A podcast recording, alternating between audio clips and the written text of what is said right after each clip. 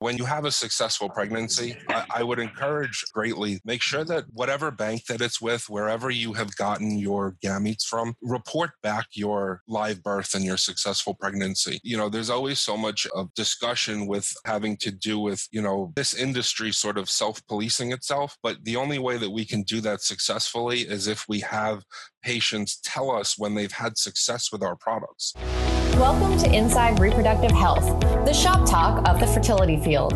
Here, you'll hear authentic and unscripted conversations about practice management, patient relations, and business development from the most forward thinking experts in our field. Wall Street and Silicon Valley both want your patients, but there is a plan if you are willing to take action. Visit fertilitybridge.com to learn about the first piece of building a fertility marketing system, the goal and competitive diagnostic. Now, here's the founder of Fertility Bridge and the host of Inside Reproductive Health, Griffin Jones. Today on Inside Reproductive Health, I'm joined by Dennis Marchese. Dennis is the sperm guy with a master's in genetics and certifications as clinical lab tech and andrology and embryology scientist. He has years of experience in the lab his role now is as director of laboratory operations at Xytex, which allows him to use his broad knowledge base to help others on their fertility journeys. And he is currently pursuing a PhD in reproductive clinical science. Mr. Marchese, Dennis, welcome to Inside Reproductive Health. Uh, thank you very much, Mr. Jones. It's nice to be here. Well, I'm interested in talking a little bit with you because one of the things that I often admit to neglecting, talking about in the show, focusing on in our marketing is the lab. And it's such a critical piece of everything that we do. It just happens to be on the real back end of the business side very often so that we've only you know we've done 40 some episodes of this show we've done maybe you might be the third one the third or fourth that we've done on the lab, and also really haven't focused on andrology at all. So I would like to just maybe start because I see so many different options for focusing on male factor from the patient acquisition side and kind of want to explore where your knowledge of the science meets those potential business opportunities and maybe just starting by like your take of how semen analysis testing has improved over time and where you see it going in the next few years Sure, absolutely. You know, semen analysis is, is, very, it's a subjective test in a lot of ways, only because the parameters that we look at, you know, we could read things in like WHO manuals and the regulations that are put out there for us, but it's only until you put those into practice that you realize how much, you know, variability there can be between people in the lab. So, you know, we have our gold standard semen analysis and in, you know, 40, 50 years since some of the morphology criteria were put out, there really hasn't been much to replace a good morphology count as a gold standard. You know, you're talking about uh, count, motility, progression. You know, they've now created computers that can also do these readings for us. You know, we're always looking to stay ahead of the curve and just making sure that, you know, what I'm seeing in my lab is also what someone in your lab is also going to see. You know, you want to reduce the variability between technicians. And, you know, we take a lot of pride and practice and into making sure that we're all sticking to the standards as best we can. But morphology is definitely the the linchpin here because we don't have something better to replace it yet morphology is so subjective that it's hard to get so many people on the same page so when you're doing the readings you know we want to make sure that the interpretation is always accurate and is consistent across laboratories particularly with a lab such as mine you know working at a sperm donor bank what we're creating in our lab needs to translate to what someone else might use after we've distributed our donor sperm. So you know semen analysis it's definitely a really important part of what we're doing and it unfortunately hasn't had too many changes over the years. They've put a few tests in to try to create adjuncts to, you know, the gold standard, but kind of as research has looked at these and tested them over the years, nothing's really stuck. So, you know, we're left with basically what we've had over many years and try to see what we could, you know, make sure that we're all consistent across the board. How about the delivery of the testers with the location of testing now as opposed to having go into the lab? There's the prospect of at home testing. How do those vary? Sure, absolutely. A lot of the at home testing will use probably your smartphone and somehow have an algorithm that can translate between what the smartphone sees into what someone in the lab would see. But those tests are they're limited. Usually they'll focus on they could basically tell you whether sperm is present or not and then whether it's moving or not. It's not really it hasn't been adapted well enough yet to establish like usable thresholds but at the same time you know there have been other mail away kits that i think that you were referring to before that you know we can sort of have someone collect at home and then send it into a lab and then the lab itself would perform the analysis a lot of those are offered for patients that don't have you know access to a lab or may need to cryopreserve something that you know may have to do with some sort of cancer treatment or something that would make the cryopreservation like time sensitive. Talk a little bit about the effectiveness of mail away kits. Are they as effective as being right in the lab? Is there, I, I imagine that the risk goes up simply from transportation, but provided that something doesn't happen, is even the amount of time does that often make the test less effective? How do the mail away kits compare to testing in the clinic so that you're right next to the lab? Sure. The test kits are definitely trying to get as close to being in the lab as possible, but you have to figure the recommendations we go by now tells you you should be analyzing that specimen within two hours of production at most. If you're mailing that away, that's just simply not possible. So, you know, how do you overcome something like that? So, a lot of the mail away kits will use some sort of media supplement to sort of extend the life of the sperm. But a lot of times, if someone is needing to cryopreserve and uses these mail away kits, it's because for one reason or another, they're concerned that they won't have any sperm to use further down the line. So, in that respect, whatever you can cryopreserve is going to be better than nothing. The kits try to be as reliable as if you were in the lab, but I don't think we're at the point right now where I would recommend mailing something away as opposed to just getting up and going to the lab itself. So, part of my interest in the effectiveness of mail away kits is because anything that gets the male partner involved earlier in the process can be really useful. So, in our company, we help fertility centers and companies in the fertility field attract patients. And so we map out from the very beginning how does someone go from being a total stranger to the field of REI to pursuing effective treatment and seeing an REI. And in those swim lanes, the longest ones are at the OBGYN office. And a big issue there is that very often the male partner isn't even being tested. And so we might be adding six months to a couple years to this whole journey because we haven't brought in the male partner sooner. It's a, it's a way to help speed that process up if we can do it effectively. So maybe can you speak about uh, the lack of analysis or study or insight into male factor infertility in earlier stages of diagnosis? Sure, absolutely. You know, unfortunately, what a lot of people don't understand is that the sperm that you might see in an ejaculate today was actually matured over the last 75, 80 days.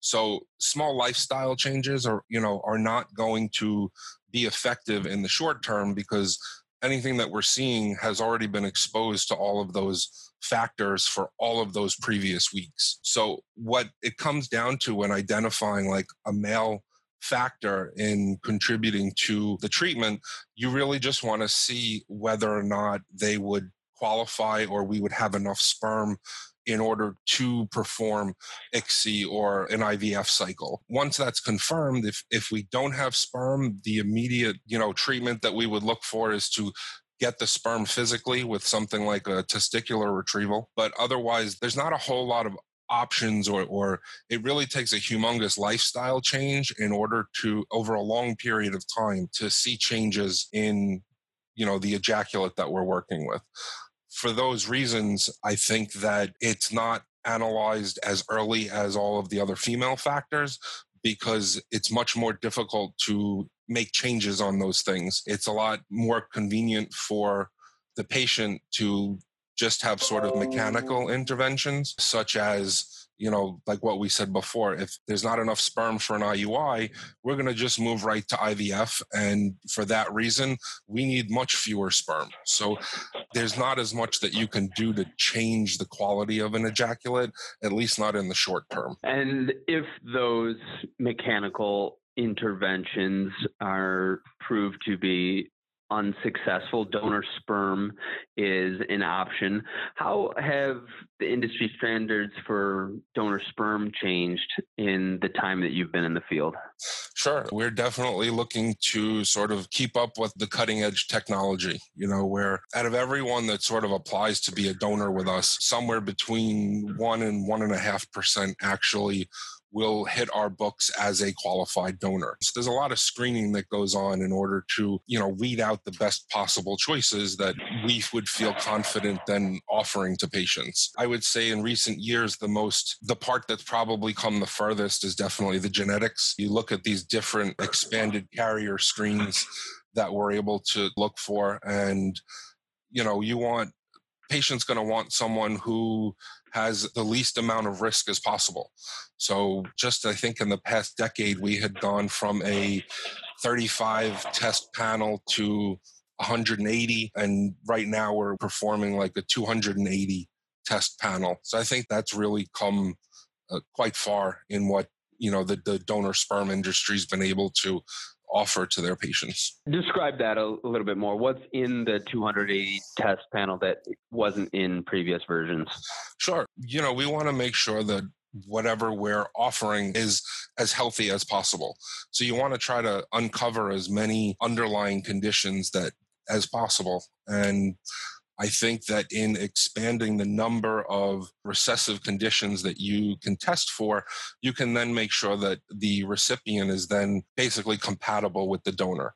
So if we're able to identify more recessive conditions, and then our patient can then go to get tested for whatever the donor came up positive for, we can then be assured that you're not going to get two recessive pairs that come together and then impact the health of that child. So, you know, you want them to be have as greatest an opportunity for a healthy life as possible. You mentioned that an average of one to one and a half percent of initial applicants actually become qualified donors that go through the process. What do those other 98 and a half guys do that don't get them to the finish line? No, absolutely. There, you know, it's definitely a stepwise process and, and our donor coordinators and our lab personnel work very much in conjunction with one another to, you know, be smart about how we're proceeding with these donors. So, first things first is you want to make sure that whoever walks through your door has not also walked through someone else's door across the country. So, you know, we're always checking to make to see that the guys who we accept as donors are first time donors. So there's certainly like a registry that will check and make sure that they didn't donate elsewhere so we can be sure you're sort of not redistributing the same genetic material out there into the population. But otherwise, you know, we is that registry satisfactory? And uh, when we talk about egg donors, often there's a recurrent concern that, or for gestational carriers for that matter, that there either isn't a requirement for registry or that it's not satisfactory and one surrogate could be the gestational carrier for many different pregnancies. How does that compare with the registry that's available to sperm donors? Sure. Actually, the registry itself is just a gamete, a donor for gametes in general. So it could be sperm or egg donors. It's called the AGDP. That's Association for Gamete Donor Providers. So, you know, many of the other places that I've worked with, we will all sort of register our donors in there so that you don't run the risk of having them donate elsewhere or if you might disqualify them for some reason and then they try to get around that you know by going to a different bank will be aware that hey this is something that we should be watching out for. And you know as it sort of helps us police ourselves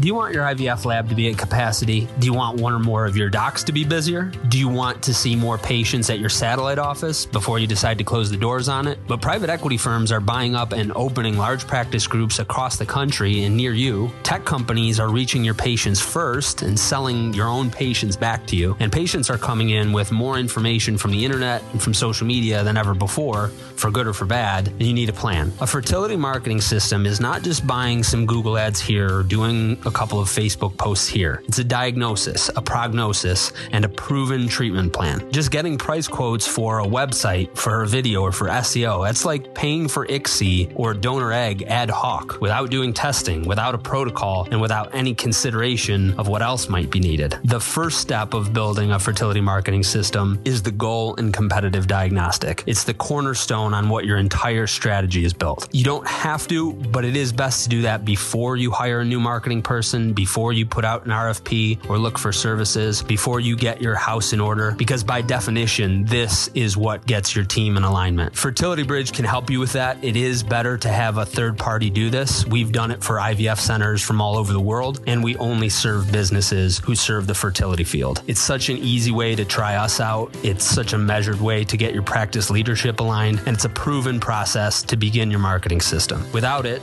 practices spend marketing dollars aimlessly and they stress their teams, and they even lose patience and market share. Amidst these changes that are happening across our field and across society, if you're serious about growing or even maintaining your practice, sign up for the Goal and Competitive Diagnostic. It's at fertilitybridge.com or linked here in the show notes. There is no downside to doing this for your practice, only upside. Now, back to Inside Reproductive Health.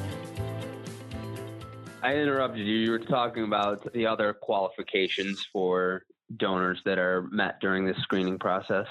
Sure. We try to do some assessments based on the donor's ability to adjust throughout life. So we'll offer several different screening tools delivered by, you know, clinical professionals. One of them is the HLAP.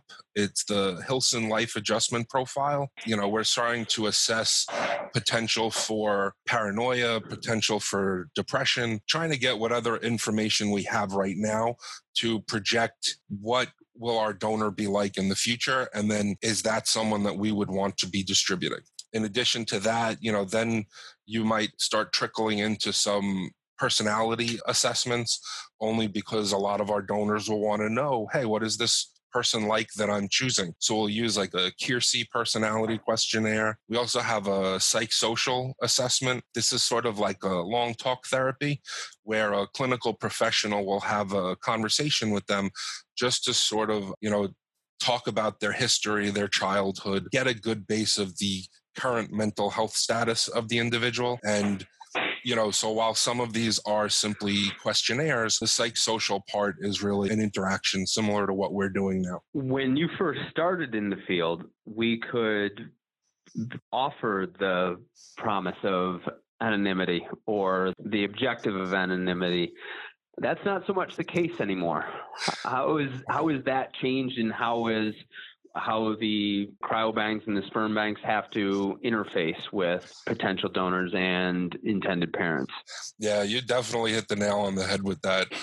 Years ago, everyone was, you know, considered an anonymous donor, and there was very little that you could do to kind of uh, figure something like that out. With tests like you know the 23andme out there now facial recognition software you know all this sort of stuff it, it, there's really it's very difficult to offer anonymity. You know, speaking for ourselves, Xytex has gone to making all of our donors 100% ID disclosed. For that reason, we don't feel like in 10 years we could realistically maintain that anonymity. So we choose to let all of our donors know upfront that this is you know sort of the culture that we live in now we're going to do as much as we can to keep your identity you know a secret until such time that your offspring would reach 18 years of age and then they would have the opportunity to have some contact there. This might be a little past your view from working inside the lab but it has me thinking and we've had this conversation on the show a few times now. Now that the field is all but collectively agreed that anonymity is no longer something that can even be suggested as an objective, then what will that do to donor selection? So now that we've said, okay, well, we're ID disclosed at this point, anonymity is no longer even possible. What will we start to see in the donor selection process that okay well now i want to see like I, I want references i want social proof about my donor i want to see what his ex partners have had to say about him i want to see what people say about him on social media i want to know what kind of guy he is do you think about that what the what no longer pursuing anonymity will do to the donor selection interface? Yeah, it definitely is something. We're very transparent with our donors about this from the very beginning. You know, part of that psychosocial conversation introduces the idea that, you know, have you thought about how your life might change with this potential contact, you know, be it years from now, assuming that the bulk of our donors are, you know, college age kids, they may not be projecting that far out into their lifetime. But between our donor coordinators and some of the other clinical professionals that we have talk with them, we definitely introduce that idea, have conversations about it, and we make sure that they have a good understanding of what this will eventually entail. But as far as I don't think we'd ever get to the point where I think it, you'd, you'd, find it really hard to recruit a donor if you told them that, yeah, your dirty laundry is going to be aired for the rest of the world to see at this point. Like you said, you know, ex partners and things like that. But we do try to provide the opportunity for them to participate if they would like. We have a program called XY Connects, at which point the donors have the option to sign up and potentially communicate with people under you know that still that cloak of anonymity because we're able to control what information gets out about the donor and they can you know you'll find some people want to play a more active role in that sort of thing. So we try to have that opportunity available to them should they choose to to want to take it. The screening for donors has become even more rigorous over the years. Do you notice the overall number of donors increasing decreasing remaining the same What's that trend like? I think we're seeing more applications now only because, you know, you could be referred to as a friend. You know, you're able to just simply Google this and you'll you'll come up with a few options. I think that a lot of the, while we might see an increase in the number of applicants, the number that actually are thinking this through and taking it seriously are sort of remaining the same. All the while, I assume that demand for donors is increasing. Is that a correct assumption? Yeah, absolutely. Did you notice a spike after Defense of Marriage Act was defeated in 2015 and there were a lot of clinics in different areas saw more same-sex couples starting in 2015 because this option of family building became safer was there a noticeable increase in female intended parents after 2015? Yeah, to be honest, I, I, sort of wish I was on this end of the industry at that time. I had joined this program just about a year ago. So I was unable to see that change after that bill was passed. But it was definitely something that I think would have been nice to have personally experienced and witnessed that sort of fluctuation. But unfortunately, I don't think I have the background to answer your question appropriately. Well, I'm going on an assumption that intended parents are increasing, that donors may or qualified donors may or may not be remaining the same. But I do think what we're seeing in an adjacent category for egg freezing and egg donor, one option is the freeze and share, and where someone can essentially have their fertility preservation cycle paid for by donating an allotment and or, or more.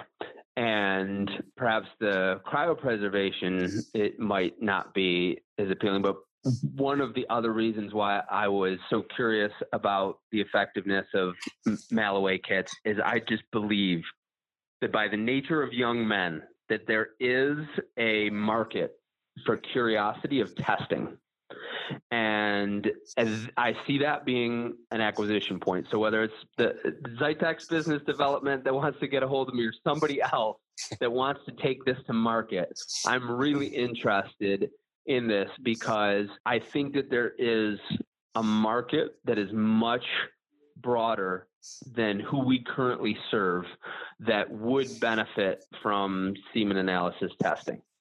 I believe that even young men that aren't considering building a family right now could benefit from that, but also just the nature of men being really curious and comparing. Yeah, I know because I've done it and I've been in the clinic and texting my friends about my results and or oh, wish me luck. Uh, I, I, wish I wish I had a, a nickel for every time someone has after they realize what you do, if they've ever said, "Oh, have you checked yourself out?" and yeah, now that that curiosity is definitely always going to be there. The real linchpin for making mail away semen analysis a viable thing is going to be the reproducibility of: Are we able to mimic what is seen? An hour after production in the lab, and then look at it 24 hours later without any sort of decline. And right now, the options are very limited as far as what sort of supplementation that you can add to the the sample itself in order to preserve it for that long. In theory, it sounds great, but I just don't think that it's 100% there yet. That's sort of why earlier when you had mentioned these mail away kits, right now they're they're heavily geared toward freezing because we know with certainty that if we can get the sample there within a certain amount of time, we know that we can have it alive. And then, therefore, it can be used with some of these more invasive procedures at a later point in time. But if I'm going to tell you, you've only got 25% motility, and I can't compare that to when if you had produced something at the lab and you had 75% motility, you don't want to be making, you know, diagnosis or, or clinical decisions based on something that you realize is not as accurate as it could be. For that reason, in order to get those mail away kits to the point that you're referring to, I think that there's some work to be done to bring them up to that standard. So that brings me to the question. It's a great point. It brings me to a question of how Xytex partners with other clinics are donors and those doing testing are they coming to partner clinics whether they be rei clinics or urologists or andrology clinics? How are donors and those going through testing coming to Xytex sure. Our donors we have a network of laboratories you know that the donors come and make their donations at. We then cryopreserve the samples there and we ship them back to our main biorepository where they'll remain for the duration of their quarantine period. Once they are released from quarantine, you know, they have to pass all the FDA regulations with regards to, you know, disease testing and things like that. But once we have them available for sale, we will only sell them to someone who is under the supervision or treatment of a doctor. You know, we don't, we won't just sell to someone uh, just because even those individuals who would prefer to have like a, a home ship where they don't want to necessarily try to be inseminated in a clinic, we still always confirm that they are under a doctor's supervision while you know handling our product in any way. Can any fertility practice become a Xytex lab or does someone have to have an andrology lab? No our products are cryopreserved in such a way that any rei lab can use them but we won't you know the donors that we have recruited we've vetted them and they've gone through all of these procedure you know the qualifications that we were talking about earlier you wouldn't just have one or two donors at a random location who would have that we would have necessarily invested all this time and effort in to qualify them as a donor and then not have them be part of the program because that rapport is very important that we have with the donors. You know they feel comfortable with us. It's another person to say hello to and you know you understand what they're going through in their life without that sort of rapport it becomes very difficult to then maintain that contact throughout one their donation period but also you want to make sure that you keep in contact with them for the long haul so that when their potential children are of ID disclosure age, you want to make sure that we can then come in contact with them. We want to form that relationship and that foundation now so that we can maintain that, you know, for when they get older. Dennis, you've given us a lot more insight into the lab, but especially the andrology lab.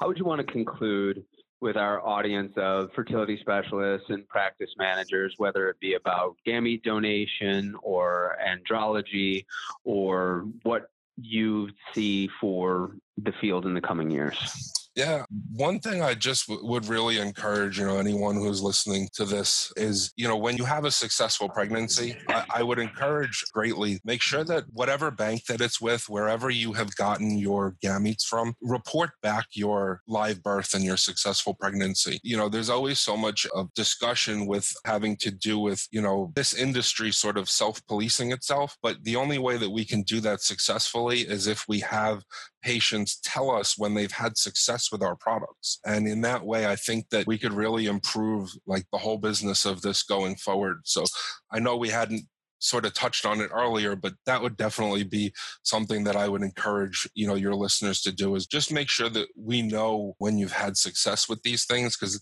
that goes a long way to helping us you know move forward with this business. Dennis marchese thank you very much for coming on inside reproductive health and all the best in defending your phd uh, thank you very much sir. You take care You've been listening to the Inside Reproductive Health podcast with Griffin Jones. If you're ready to take action to make sure that your practice thrives beyond the revolutionary changes that are happening in our field and in society, visit fertilitybridge.com to begin the first piece of the fertility marketing system, the goal and competitive diagnostic. Thank you for listening to Inside Reproductive Health.